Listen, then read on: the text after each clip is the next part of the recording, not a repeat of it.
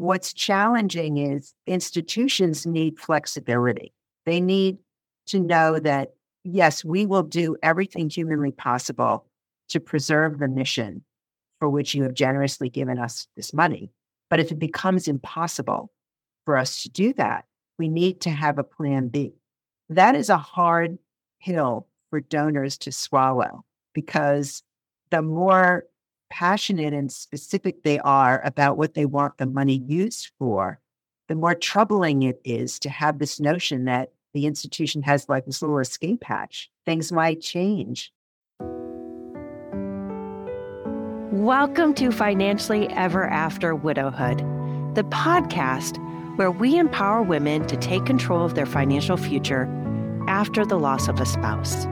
I'm your host, Stacy Francis president and CEO of Francis Financial, an award winning and nationally recognized financial advisory firm. With the help of incredible guests, I'm ready to guide you through this challenging transition. Today, our special guest is Mindy Stern. She is a lawyer and a partner of Schwartz Sladkus Reich Greenberg Atlas, SSRGA. Now, that is a mouthful. And there's so much that I could tell you about Mindy. But let me tell you just this. She is a attorney. She has a practice that concentrates both in real estate as well as estate planning. And as we know, there's such a crossover between them. Well, I talked about the firm she works for being a mouthful to go ahead and pronounce, but I want to tell you too that the work that she does is no simple matter either.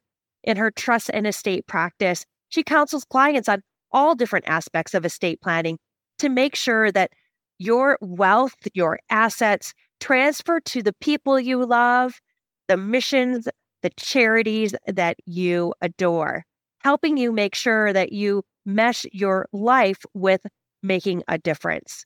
Now, make sure that you really listen in because Mindy talks a lot about how you can incorporate charitable gifts not only today, but also even in your will. Also, we'll talk about what these tax implications might be both income tax, both gift tax, and the things you need to think about. And make sure you stay to the end because we talk about what you can truly afford to give. You want to make sure that what you're giving to those you love, the missions and charitable organizations that are truly heartwarming to you, that you do so in a way that keeps you on financial track, not only today, but also for the long term. So, without further ado, please help me welcome our fantastic guest today, Mindy Stern. Mindy, thank you so much for being here to talk about one of the parts of my life that's so dear to my heart charity and, and giving to others. And I know that you have a whole lot of information to share on this. But before we do, I just want to give you a very warm, financially ever after hug. Thanks for coming today. My great pleasure. It's a privilege and an honor to join you. Well, thank you. And so tell me, how did you decide to go into law? What inspires you? How did you find yourself here? I decided to go to law school back when I was very naive, thinking I was going to save the world. And if I had a law degree, somehow I was going to manage to save the world in a very grandiose way. And I went to law school and I came to realize that my plans were going to have to be a little more granular that I wasn't mm. being able to save the world in some kind of grand way, but I could make a contribution on kind of a one step at a time. Mm-hmm. And I fell in love with the real estate courses that I took in law school and thought that that would be a great way to help people and companies with all of their needs regarding real estate. And I actually, since I know philanthropy is part of the topic, I actually evolved into helping not for profits with a lot of their real estate needs. Several years after I had started practicing and doing only real estate up to that point, I had the opportunity to start doing trust and estates as well. And frankly, to my surprise, I discovered that I love it. It is very different from yeah. real estate because real estate is very high pressure, intense, got to get done yesterday, make things happen quickly, wheeling and dealing in negotiations. It's a very different dynamic than trust and estates, which is intimate and personal. Yeah. And you're helping clients plan what happens after they pass. And you're helping clients after someone has passed deal with not only the emotional issues associated with that, which I'm not professionally qualified for, but inevitably you get involved in, but also all of the legal aspects of that. And I have found also that the two practice areas are very intertwined because most people own or rent. Everybody lives somewhere. They either yeah. own it or rent it. They have a business or, you know, work somewhere. They might have a second home or they own a business that needs to lease or owns the property in which that is happening. So it's very common when you're dealing with estates that real estate is involved. Yeah. So much of what many people grapple with with that estate is how much do I give to charity? Do I give to charity through my will or or I do that during my lifetime? And you know, I'll just share with you my personal story. You know, I didn't really come from financial means, so I didn't have the ability to really be able to give to charity in any way but I was very involved with soup kitchens when I first moved here to New York. And it just filled my heart to work with some of the most vulnerable people and see a smile on their face when they had this beautiful dinner that we had prepared and really trying to make them feel like royalty. And I committed to myself that when, not if, but when I become financially secure, that I want to give back. And I know so many people feel that way. But Mindy, during our lifetimes, sometimes it can be difficult to make charitable gifts. And how do you approach that decision process with them, Mindy, as far as what portion do you give? And I'd love to dive into too. What are some of the benefits that you can actually see now when you do that? The first thing that I tell people is that you must sit down with your financial advisor and say, what do I need to live on for the rest of my life? Obviously, nobody knows exactly the day they're going to die, exactly what the estate tax laws are going to be then, or exactly how much money they're going to have.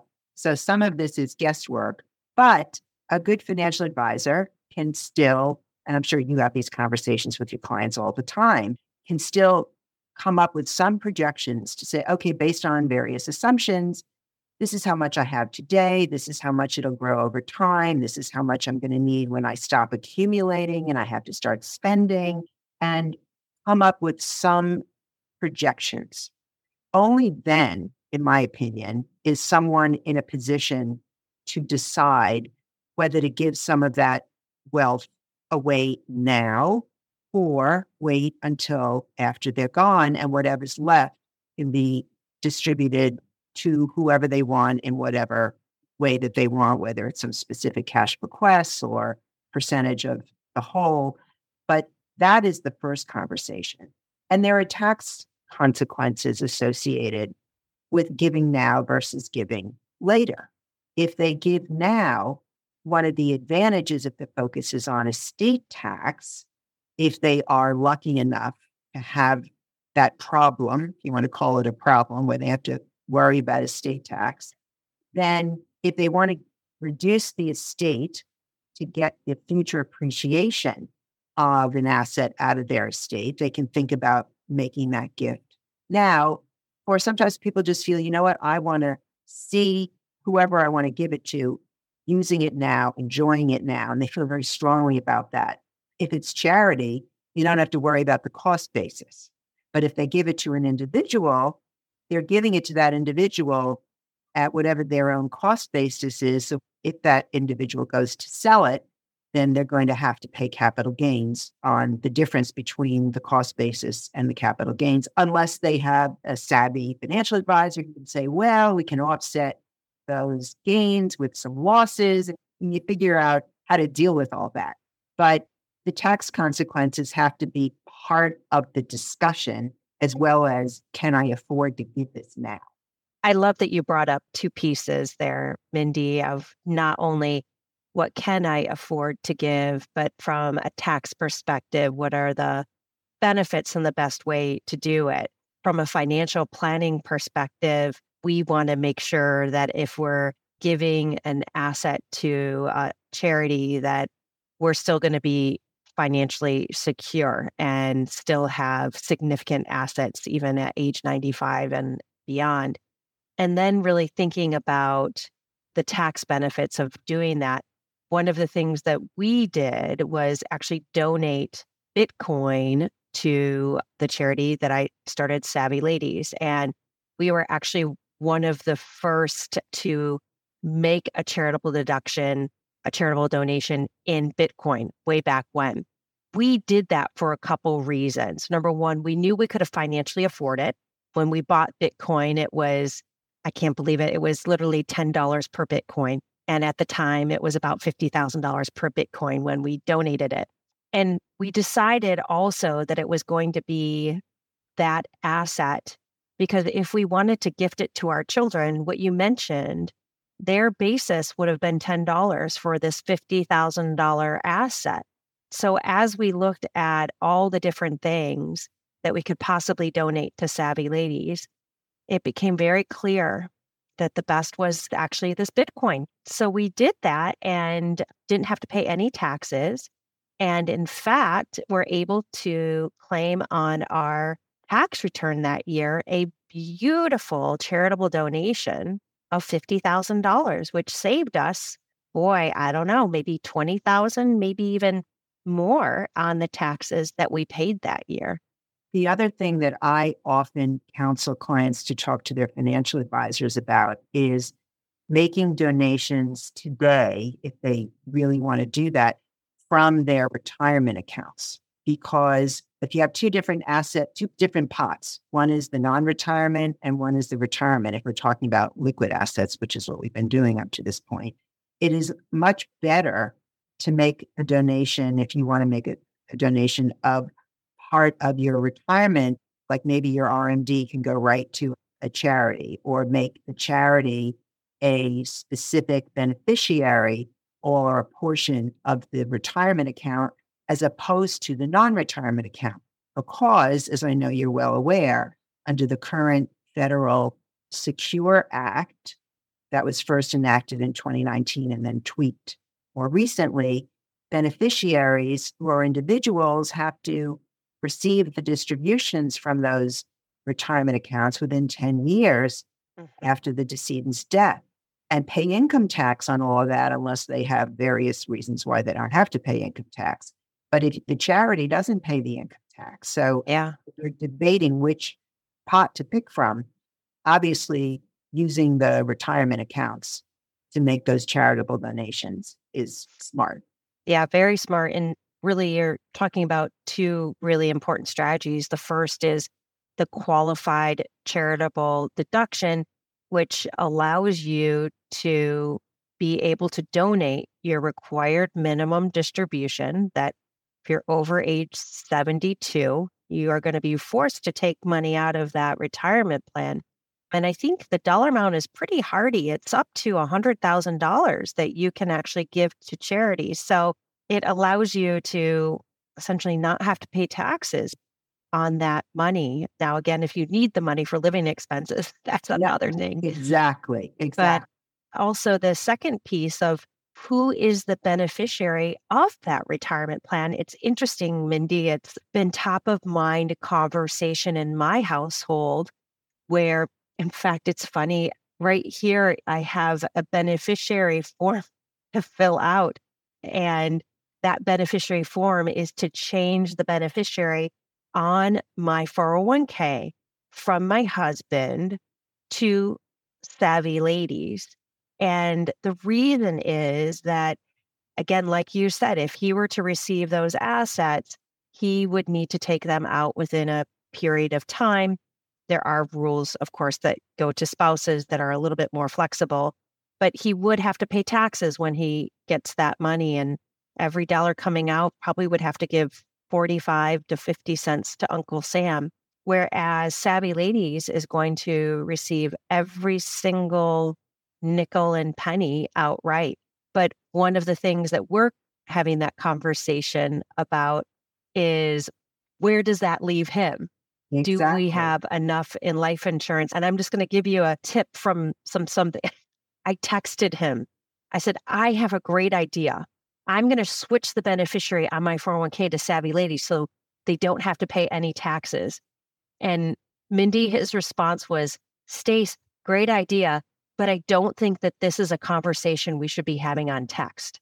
So let me just good, say, good for him, right? Sitting down with your spouse, making sure that your your estate planning. Don't do it on text, please. I was like, oh my God, Michael, you're so right. I'm texting you that I'm giving my 401k to charity and yeah. just asking you to give me like a thumbs up emoji. Sure. Right. Sounds sounds great. You know, we've been talking about liquid assets, but another component, the planning discussions that I have with people involves other assets. I find that having those conversations is both enlightening because it gives me a window into somebody's life. What is it that they covet? What do they collect? Do they have antique dolls? Do they have antique cars? Do they have antique photographs or other kinds of artwork? It's really interesting.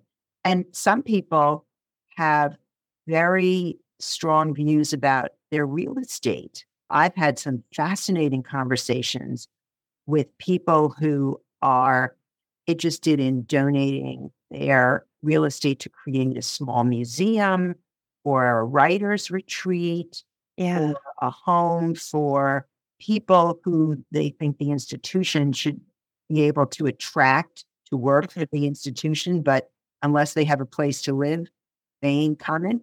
There's all sorts of reasons why people think about donating their real estate or their personal possessions. But of course, those conversations, they start out with very lofty goals. And then you have to kind of bring them back to earth mm-hmm. and have a real conversation about whether the charity needs it, yeah. wants it, can maintain it. Like if someone says they want to give their piece of real estate that they have upstate to an organization to do something good with their mission, they might not be able to afford to keep it. They may not be able to mm-hmm. pay if the roof has to be replaced. You know, they have to have a conversation with the charity yeah. to see is this realistic? Or yeah. the charity end up just monetizing it? And is that okay? Yeah. Yeah. Say, oh, I, I've spent my life accumulating vintage posters like the one behind me.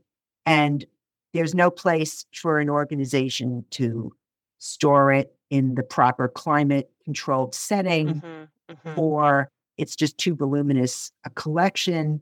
They can't keep it all. They don't want it all. There are security issues, insurance, all sorts of responsibilities that go along with preserving a collection of something. Again, if your client doesn't have the conversations with the organizations that they have in mind, they just leave it to them in their will or their trust, they could end up from the grave being very disappointed that yeah. things did yeah. not work out as they intended. Mindy, if it's a piece of artwork, let's say it's a painting, who determines the value that is then deemed as that fair market value for purposes of that donation? They have to get an official appraisal. Got it. So you can't just appraiser. No, you can't yeah. just make up a number. The reason is this. I don't know how many of your viewers are based in New York versus other states where there may or may not be estate tax, state mm-hmm. estate tax. Mm-hmm. In New York, there's an exemption for estate tax, which is way lower than the federal exemption. And you can make a gift And if you die within three years of having made that gift, it all comes back into your estate like you never made the gift. But if you manage to survive three years after having made that gift, it's out of your estate. But under current federal law, if you make a gift to a person or an institution that is valued at more than what the current annual exclusion amount is, which is 17,000 in 2023, you have to file a gift tax return. And to file the gift tax return, you have to know how much to put on the return as the value. And the return is subject to audit unless mm-hmm. you have a yeah. solid appraisal that yeah. values what it's worth when you gave it away.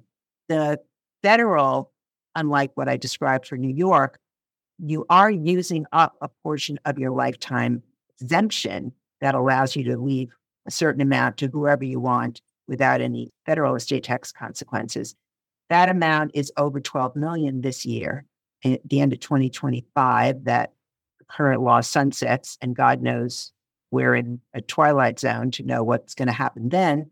But it is unlikely that you wouldn't have to keep filing gift tax returns to reflect what you've given away during your lifetime, unless they completely do away with the estate tax. And who knows? And Mindy, is it correct that when you're saying giving away in these situations and having to do a gift tax return, it's giving to an individual? It's not necessarily giving to a charity. So you're not having to use your lifetime exemption to give a piece of artwork to the Metropolitan Museum of Art today, um, but you today. still want to have a valuation because you need to talk to your accountant about how much of that donation, if you itemize your deductions, how much of that donation. Yeah, got it. So if you're giving the Monet to an institution, you're making sure that it is appraised, that you're working with your CPA, that you're taking the correct amount as a, a charitable donation that year. But if you decide to give that Monet to, well, you can give it to me. I'd be happy with it. Then the person giving it to me needs to file a tax return because I'm not a charity and it would go from their lifetime exemption, that $12 million. So maybe it's worth 10 million. They might only have $2 million left after that gift. Right. So, so it's very important to keep track of those things. Understanding. I love that we're talking about things outside of just cash. I feel like during our lifetime, and I've done it too, the number of checks that I've written or times I've put in my credit card to support a run for cancer, whatever it might be. But what we're talking about today is having a more thoughtful approach to the way that we give and doing so in a way where our dollars really go further. They go further. And for us, writing a $50,000 check, we have to make almost $100,000 to make that donation because that's the after tax amount of those earnings. And yes, we're going to get a benefit on the tax side, but isn't it wonderful to then instead take an appreciated asset, whether it's a stock, it's right. a collection or something, and being able to donate that? Very, very powerful. Are there any situations where you've had clients or heard of other individuals donating something to a charity that went bad, that during their lifetime, I guess mistakes, things that we should watch out for. And I'm definitely hearing making sure that there's an appraisal so that if your tax return is audited for that charitable deduction that you're taking, that you've got the paperwork and the backup for that I'm thinking again about money and mm-hmm.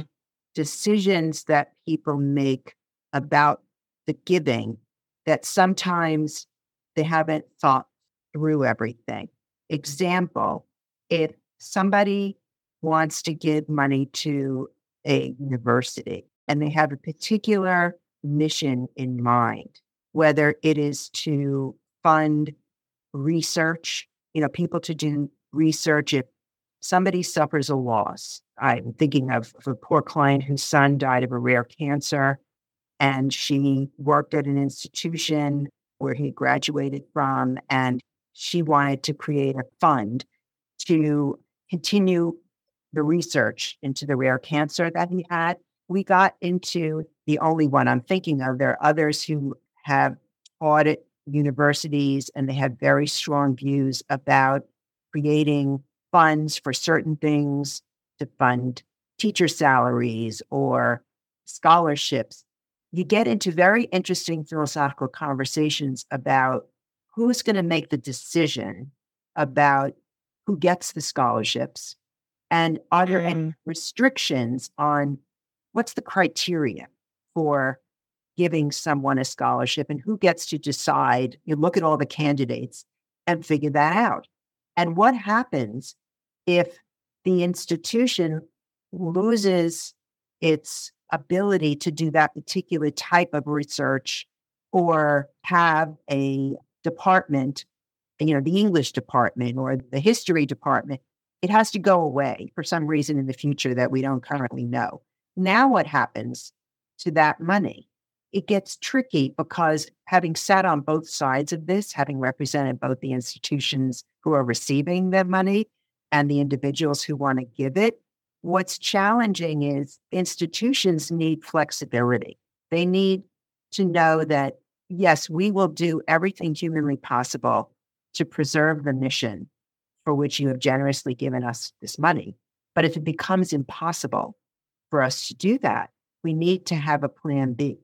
That is a hard pill for donors to swallow because the more passionate and specific they are about what they want the money used for, the more troubling it is to have this notion that the institution has like this little escape hatch. Things might change.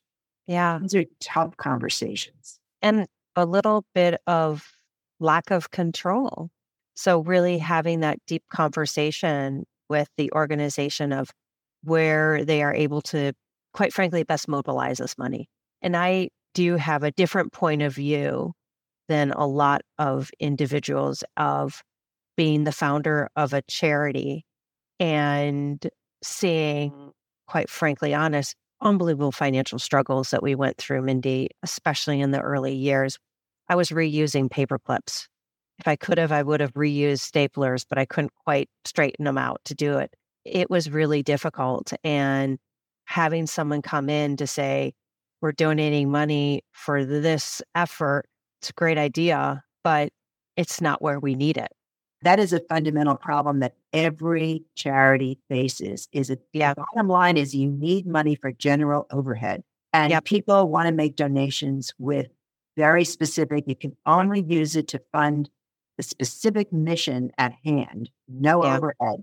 That is really hard for the institution. They have overhead.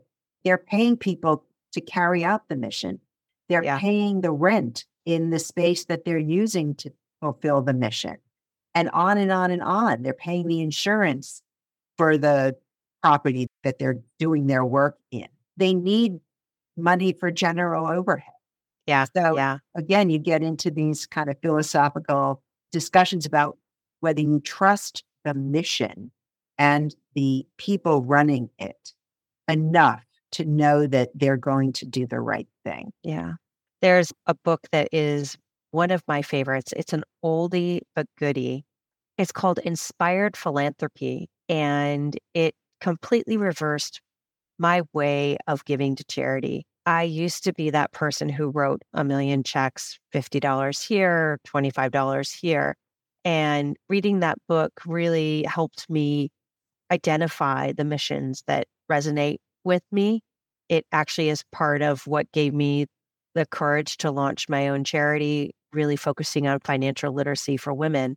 And I am able to give big to an organization that I truly believe in, Savvy Ladies. And it allows me to say no with a free conscience because it's not part of my mission. We all struggle with that because we all get those flyers across our desk, the yeah. emails, and you do need to support people in your network and friends, of course, but it does help you really align where you want your dollars to go. One thing that I have spoken with some clients about who are struggling because they have a mission that they want to fulfill, they want to deal with climate change or endangered Yes. species or help underprivileged children get to school or whatever, fill in the blank, whatever it is. But they're either worried that an institution that's here today will be gone tomorrow or that the way that it is run will change when the current people who run it retire or pass away, or for whatever other reason, they're just concerned. There are organizations, I'm sure you're familiar with them, like the New York Community Trust or Spark New York City. There are some organizations that I think of as vetting organizations. So you Mhm, mhm. give your money to that organization and you say, I want to promote dealing with climate change, or I want to promote dealing with otherwise saving the environment. They, or underprivileged kids, every year, their sole purpose in life is to look at all these not for profits and identify worthy recipients. I'm actually on their website and it's amazing. So they have a section for current donors, a section for financial advisors, and they also have a section for nonprofits. This is kind of like the headhunter that's vetting job positions for you without wasting your time applying Exactly. to a position that's not going to be a good fit. And so they give grants to not for profits. They make donations to not for profits. It's a And- fantastic. And again, that donation to the trust is a tax deductible exactly. donation. I love it. I feel like there are so many wonderful ways to make your dollars go further. We've talked a lot about giving during your lifetime. And I know for me, it's been amazing and the benefits of seeing my dollars go towards a charity where I can, in real time during my life, see the impact. It's wonderful. What about those individuals who might be in a different situation where they don't have as much flexibility to give big during their lifetime, but do want to make an impact through their estate planning? Mindy, what are those conversations like with your clients and what do you recommend for them? Those conversations typically revolve around who's in your immediate universe in terms of friends and family members that you would like to leave something to mm-hmm. and what portion of your estate do you want to leave to charity? How do you want to divide it up? For some people, I just had a conversation with someone this afternoon who's in his 70s. He has a 90 plus year old mother. He has no spouse or children. So everything he owns at his death is going to charity. That's pretty easy. It's just about of us figuring out the specifics of that. There are other people who are lucky enough to have a fair amount of wealth and they want to leave something to their family, but not all. Yeah. And there are a variety of ways to accomplish that. Sometimes it's just outright bequests in a will or a trust at death, over and done. Other times, people will say, well, let's see if we could tweak this a little bit and have some sort of charitable trust. And there are two ways to go with that. One is to have what we refer to as a, I think of it as the Jackie Kennedy Trust. She had a trust that created an income stream for charity for a set number of years. And after that, whatever was left, back to the family. That's a charitable lead trust because the charity comes first. The flip of that is there's an income stream to the family. And then after the last of them passes away, whatever's left in that trust, that goes to charity. And there are certain tax advantages. You know, we don't need to get to Mhm. the Oh, the- technicalities of it all on this podcast, but that's two ways of doing it. Obviously, that gets a little more complicated in terms of now you have to get your accountant involved and have another document, more legal drafting. It's obviously easier to just give a check Yes. to somebody. I would also say that the charitable lead trust and the charitable remainder trust is not for $100,000. And the fact that you're calling the lead trust or the remainder trust, the Jackie Kennedy trust, like we know these are big dollars, right? To pay those additional accounting fees, the fees for setting up the trust. So, really, for giving big. And I love what they can accomplish because there's a lot of flexibility where you're still supporting your family. if people are struggling with how do I know how much I'm going to have left? Can't figure That's out the question, allocation. right? So this is what I do. I never say can't do it. There's always a way. the way that I get people over that hump is to say, okay, if you died with $3 million, what would the allocation be? And they'll say, okay, it would be this and this. Okay, fine. What if it's $6 million? What would the allocation be? Yeah. And typically, yeah. they change the percentages. So, what I'll tell them is, okay, come up with one or two different scenarios. If it's below this, more than this, this is how you'll allocate. That way, they don't get stuck. The hardest thing that I find getting people to finish their planning is they get stuck on certain decisions. Yeah. And, my goal I- is to unstick them. Yeah. And that's also what the conversation with my husband has been. Am I going to be okay if you're giving your 401k away? And bless, you're putting a lot of money in it every year. And one of the things I was thinking is that I could nominate this amount goes to my spouse, this large number that he is going to feel comfortable with. And the portion outside of that could go to charity instead of using percentages that, God forbid, maybe my assets dwindle and leaving him 50% is just not going to be enough. Really, what you're saying, Mindy, is that if there's a will, there's a way. And Yep. it's working with someone that's able to think outside the box Right. to make sure that every person is taken care of and that you feel comfortable. Exactly. And you're doing it in a tax efficient way.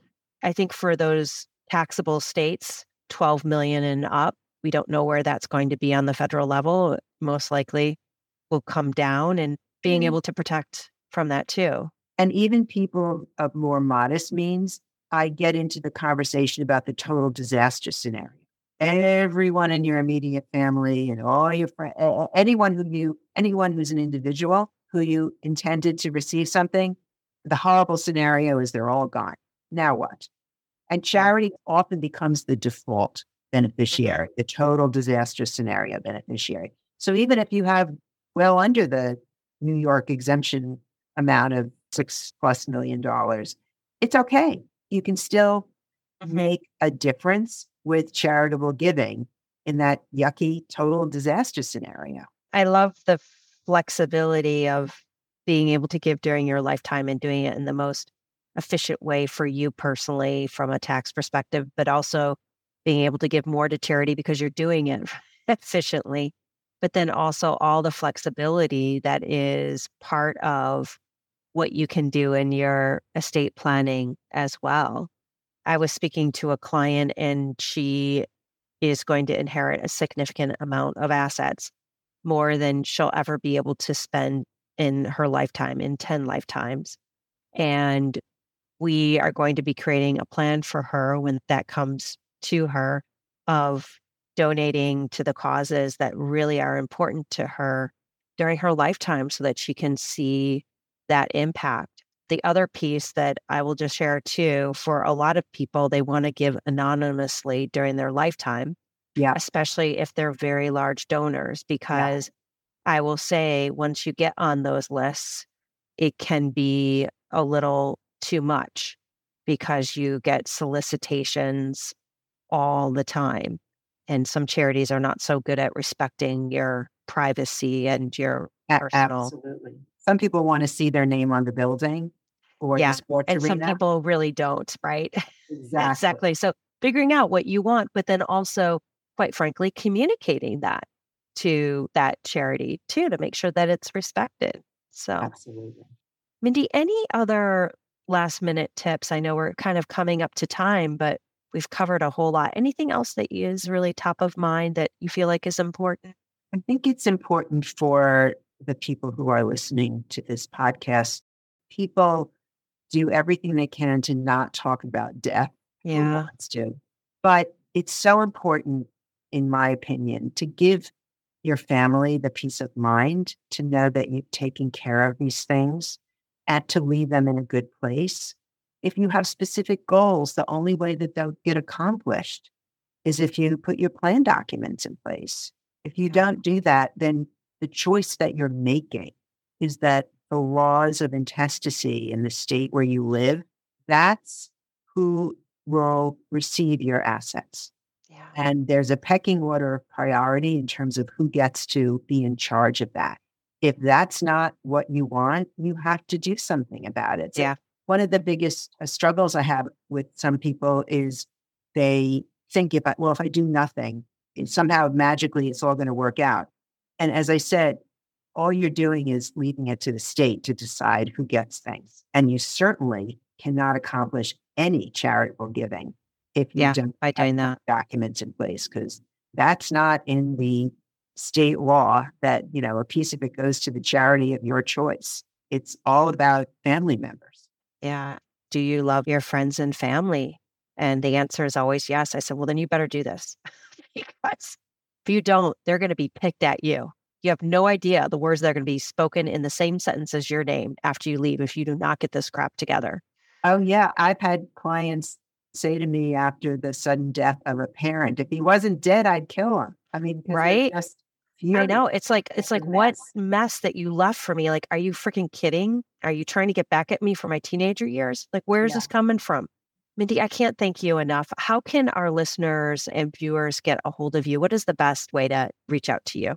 They can call me at 212 743 7028, or they can send me an email, mstern, S T E R N, at ssrga.com. My firm's website is www.ssrga.com. I'd be more than happy Perfect. to talk to anyone who is struggling with these decisions and turn it into a rewarding exercise. Well, thank you, Mindy. And for all of you listening, we have Mindy's contact information for you so that you have that. We also have links to the trust that we talked about the Charitable Remainder Trust, the Charitable Lead Trust, as well as some of the other vehicles that we spoke about as well. And I just want to say a great big thank you for joining us today, Mindy. Thank you for having me. It's been great fun. We covered so much about gifting to those you love, about charitable giving, tax impact. But I want to definitely stress again if you have questions specifically about what you can give during your lifetime and what you can give at death to the organizations you care about, because much of this can be answered by a beautiful financial roadmap. It's essentially a crystal ball into your financial future. And can you imagine never having to worry about money again? About having a recipe every year for not only what you should be saving, but what you could be spending, what you can be gifting to those you love, and what you could be donating to the charitable organizations that really are important to you. That's exactly what Francis Financial does, and something that we can create for you that bespoke, customized portfolio to support your goals and that bespoke, customized financial plan to really map out your entire financial future. If you have questions about that, I encourage you to reach out. This is the work that we love to do. You can just tell from my voice how much we love this. Please reach out to me, Stacy, S T A C Y, at francisfinancial.com, or you can visit our website very easily at www.francisfinancial.com. Thank you so much for joining in, and I'll be seeing you in two short weeks. Thank you for tuning in to Financially Ever After Widowhood. If there's a question you'd love for us to answer on the podcast, we can do that for you. All you have to do is give us a call, and the number is 347 682 5580. Let me say that again 347 682 5580. Whether you're working with an advisor or you're maybe doing it on your own, we invite you to reach out to us at www.francisfinancial.com or you can email me at Stacy, S T A C Y, at francisfinancial.com. Our hope is to be a resource for you to help you also find a great financial advisor, whether that be with our firm or one of our trusted colleagues. Please be sure to like, rate, and subscribe to the podcast. and join us next time on Financially Ever After Widowhood.